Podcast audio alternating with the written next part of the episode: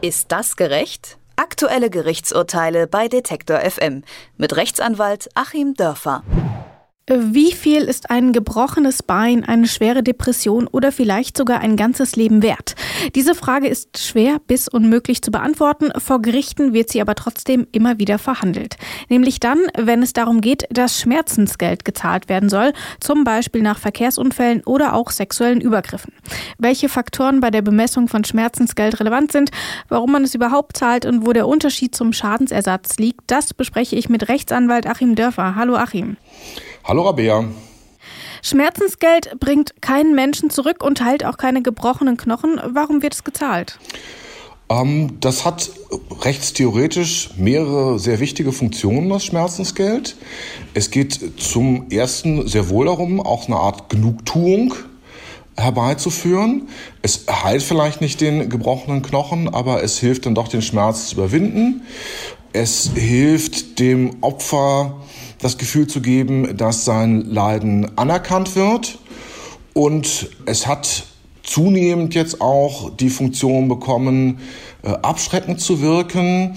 Mm, wir hatten das im Bereich der Persönlichkeitsschäden, hat sich das herausgebildet, als auf einmal die Schmerzensgelder für so Caroline von Monaco-Fälle in die Höhe schossen. Da haben dann einige Medienanwälte tatsächlich Rechtsgeschichte geschrieben, weil es eben darum auch, äh, dabei auch dann darum ging, ähm, Gewinne abzuschöpfen und tatsächlich auch abschreckend zu wirken. Man kann äh, gut diskutieren, ob irgendwie so eine Falschmeldung auf der Titelseite wirklich 300.000 Euro wert ist, aber wir können sie natürlich nur dann unterbinden, wenn wir 300.000 Euro abschöpfen, weil wenn wir so die alten Schmerzensgeldbeträge uns in dem Bereich ansehen. Ich hatte es bei einem Klassenkameraden im Gymnasium. Äh, seine Mutter hat sich suizidiert. Das war ganz furchtbar. Ich kann mich auch noch erinnern, als der Lehrer reinkam und ihn rausgerufen hat und die Bildzeitung hat ganz entsetzlich darüber berichtet und da gab es dann 1000 Mark Schmerzensgeld für die Angehörigen. Sowas hält natürlich keinen ab, das nochmal zu tun. Bevor wir da genauer ins Detail gehen, will ich zunächst nochmal die Abgrenzung zum Schadensersatz ähm, vornehmen. Das ist auch so eine Art Wiedergutmachungsfunktion. Wo liegt genau der Unterschied? Der äh, Schadensersatz, da geht es um Dinge, die sich äh, finanziell sozusagen von vornherein finanziell äh, bemessen lassen oder die grundsätzlich materiell wieder gut zu machen sind. Beim Schmerzensgeld geht es äh, um sozusagen die innere Seite des Ganzen, um die seelische Seite des Ganzen und um immaterielle Fragen. Ich würde ähm, unter dieser Definition noch davon ausgehen, dass sich so ein Schadensersatz relativ oder verhältnismäßig leicht ermitteln lässt. Äh, da ist ein Blechschaden am Auto, der ist so und so viel wert. Man muss den ersetzen, so hast du hier, keine Ahnung, 500 Euro. Beim Schmerzensgeld ist das ein bisschen anders. Was ist denn da der wichtigste Faktor, diese entstandenen Schäden an Körper und Psyche irgendwie zu, ja, auszugleichen? Es ist tatsächlich noch ein bisschen schwieriger als beim materiellen Schadensersatz, aber ähm, bei beiden Bereichen haben wir die Gemeinsamkeit, dass wir irgendwo dann doch gesetzgeberisch, demokratisch äh, eingreifen müssen, normativ etwas festlegen müssen, also uns nicht an den Tatsachen in der physischen Welt orientieren, sondern wirklich eine Regelung da reinbringen müssen. Insbesondere, weil man ja im Prinzip sonst äh, uferlos äh, werden könnte. Wenn mir jemand einen äh, Blechschaden im Auto verursacht und ich kann dadurch ein Vorstellungsgespräch nur zu spät äh, wahrnehmen, ich kriege diesen Job nicht. Wenn ich den Job angenommen hätte, hätte ich da meine zukünftige Ehefrau kennengelernt, so bleibe ich Frau und kinderlos den Rest meines Lebens alles von diesem einen Fall abhängig. Da muss man also dann eingreifen, normativ und sagen, bis dahin sehen wir es als noch zusammenhängend an und dann nicht mehr.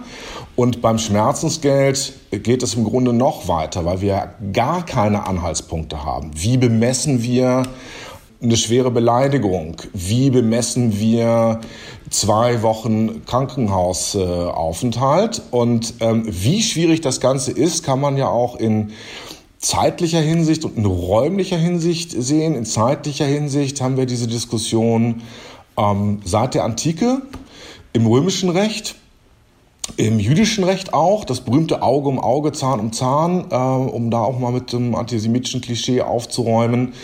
Bedeutet nämlich nicht, dass dann jemand anderem das Auge genommen wird. Äh, da gibt es überhaupt gar keine historischen Belege, dass sowas jemals der Fall war, sondern es bedeutet, dass eben in finanzieller Weise das passend ausgeglichen werden muss. Also da läuft seit über 2000 Jahren eine Diskussion in diesen beiden großen Rechtssträngen. Und lokal gesehen haben wir eben die spektakulären Fälle, die wir teilweise aus den USA kennen. Da spielen noch andere Dinge hinein. Aber es gibt eben durchaus Rechtsordnungen, wo man Schmerzen ähm, als erheblich teurer ansieht als in Deutschland. In Deutschland sind wir da eigentlich sehr, sehr, sehr zurückhaltend. Wer als junger Anwalt zum ersten Mal so eine Schmerzensgeld-Datenbank aufschlägt, man kann das online dann die einzelnen Körperteile anklicken und dann kriegt man dazu die äh, Urteile ausgeworfen. Dann kann man nochmal klicken, dann wird das inflationsbereinigt angezeigt. Mm, und wenn man dann sieht, dass für den Verlust eines Fingers äh, da mal gerade so ein paar tausend Euro äh, bezahlt werden, der ist erstmal schockiert.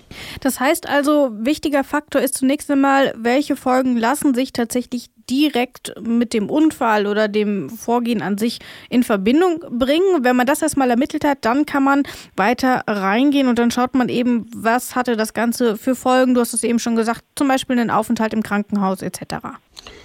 Genau, genau, das ist dann so und dann äh, entbrennt eben der Streit darum, was wir anerkennen.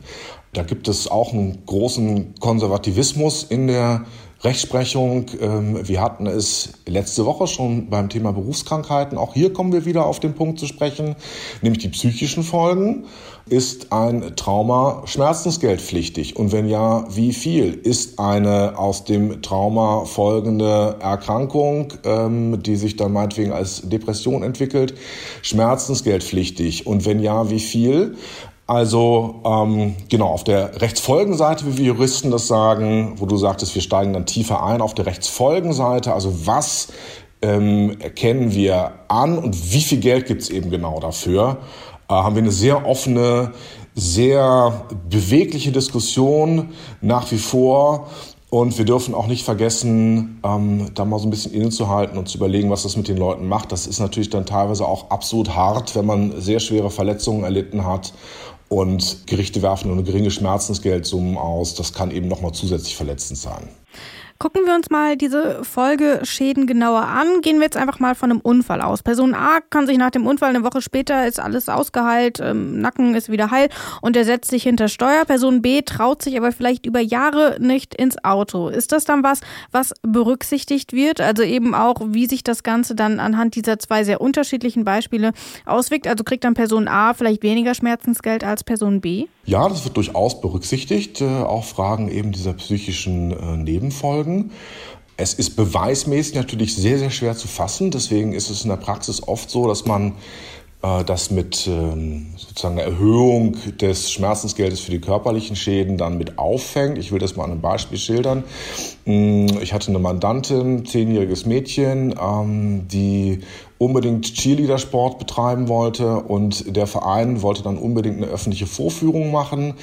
Das war dann in der Innenstadt auf Asphaltboden ähm, sie haben da keinerlei Matten ausgelegt, obwohl das vom Cheerleading-Verband vorgeschrieben war und auch die Sicherung mit vier Personen an allen Enden, wie es eigentlich vom Cheerleading-Verband vorgeschrieben war, äh, war nicht gegeben. Wir wissen alle, was ähm, jetzt passiert. Ähm, das Mädchen als leichtestes und kleinstes wurde in so einer Wurffigur nach oben geworfen, ist auf den Kopf gefallen, ähm, Schädelverletzung. So, und jetzt, ähm, klar, kann man natürlich überlegen, was, was kann mit so einem Kind noch passieren? Ganz furchtbar für die Eltern, ganz furchtbar für das Mädchen. Was kann das für Folgen haben ähm, mit Ängsten, die sich vielleicht später entwickeln? Was kann es für Folgen haben mit vielleicht irgendwelchen kleinen gehirnphysiologischen Sachen, die man nicht sofort erkennt? Und das wäre eigentlich alles schmerzensgeldpflichtig. Nur müsste man dann im Grunde alle paar Jahre nochmal zum Arzt gehen und nochmal klagen. Und das Ereignis liegt immer weiter zurück.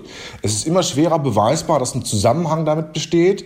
Und die äh, beklagte Versicherung oder der beklagte Sportverein auf der Gegenseite wird dann immer sagen, nein, nein, das Kind war eben von vornherein schon depressiv und das hängt nicht mit dem Unfallereignis zusammen. Das heißt dann, so hart es in solchen Fällen auch ist, kann man dann nur sagen, ja, entweder wir lassen es offen und sehen uns dann alle paar Jahre wieder in der Anwaltskanzlei oder wir gelten das Ganze eben mit einer Erhöhung ab. Aber es wird schon einbezogen, weil natürlich gerade bei Kindern, bei schwereren Körperverletzungen ähm, dieses Risiko, dass das zukünftig noch Folgen haben kann, jedem vor Augen steht.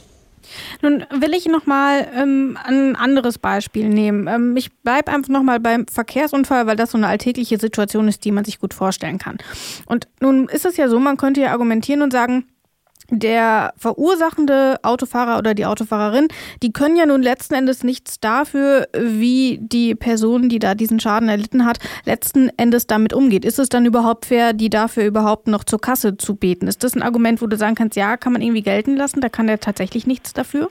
Ähm, sehr gute Frage, typische Juristenantwort, kommt drauf an.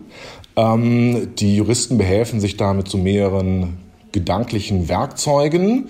Äh, zum einen schaut man, ob es noch einen adäquaten, so nennen wir das, also einen angemessenen Zusammenhang zwischen den Folgen und dem Ereignis gibt. Äh, auch da geht man sozusagen wertend wieder rein und unterscheidet dann eben zwischen irgendwelchen Folgen, die ganz abwegig sind, wie ich es äh, nannte in dem Beispiel. Da würde man schon sagen, wir sehen die Kinderlosigkeit zehn Jahre später nicht als typische Folge eines Verkehrsunfalls.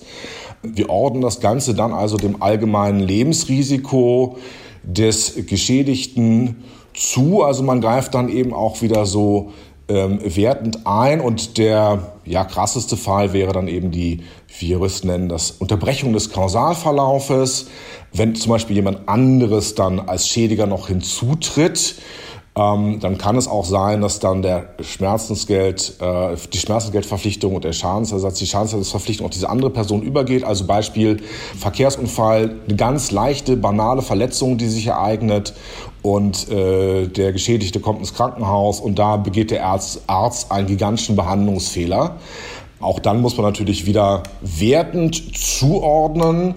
Hängen denn diese Folgen des Behandlungsfehlers äh, noch mit dem Verkehrsunfall zusammen? Weisen wir sie eher dort zu oder äh, weisen wir sie eher beim Arzt zu? Und ich finde, da sieht man dann immer sehr schön, ähm, dass Juristen halt sehr rhetorisch auch vorgehen und dass die Juristerei keine Naturwissenschaft ist, weil man hier im Grunde dann auch beide Ergebnisse vertreten kann. Man muss sie eben nur gut begründen und derjenige, der besser begründet wird, sich dann durchsetzen. Und wenn wir uns mal die Seite des oder der Geschädigten anschauen, sind da irgendwelche Auflagen für Schmerzengeld? Also zum Beispiel Steuern müssen drauf gezahlt werden oder Sozialleistungen werden angerechnet? Beides nein. Äh, das ist tatsächlich so, äh, vollkommen gut von dir weitergedacht, weil es zählt ja dann nur das, was ich netto in der Tasche habe. Äh, und in der Tat gibt es eine extra Vorschrift im Einkommensteuergesetz, dass Schmerzensgeldzahlungen tatsächlich äh, steuerfrei sind, und zwar die reinen Schmerzensgeldzahlungen. Äh, um da vielleicht auf diese Skurrilität nochmal kurz einzugehen, ist es in der Tat so, dass eine, eine Schadensersatzzahlung, die ein sonstiges Einkommen ersetzt, ist den Steuervorschriften dieses sonstigen Einkommens unterworfen. Also wenn ich äh, meinetwegen für ähm, Verdienstausfall oder für entgangene Umsätze äh, einen Schadensersatz bekomme, dann muss ich das so versteuern, wie die Umsätze hätte ich sie so gemacht. Das reine äh, Schmerzensgeld für die immateriellen Schäden ist steuerfrei und wird auch tatsächlich bei den Transferleistungen im Grundsatz nicht angerechnet.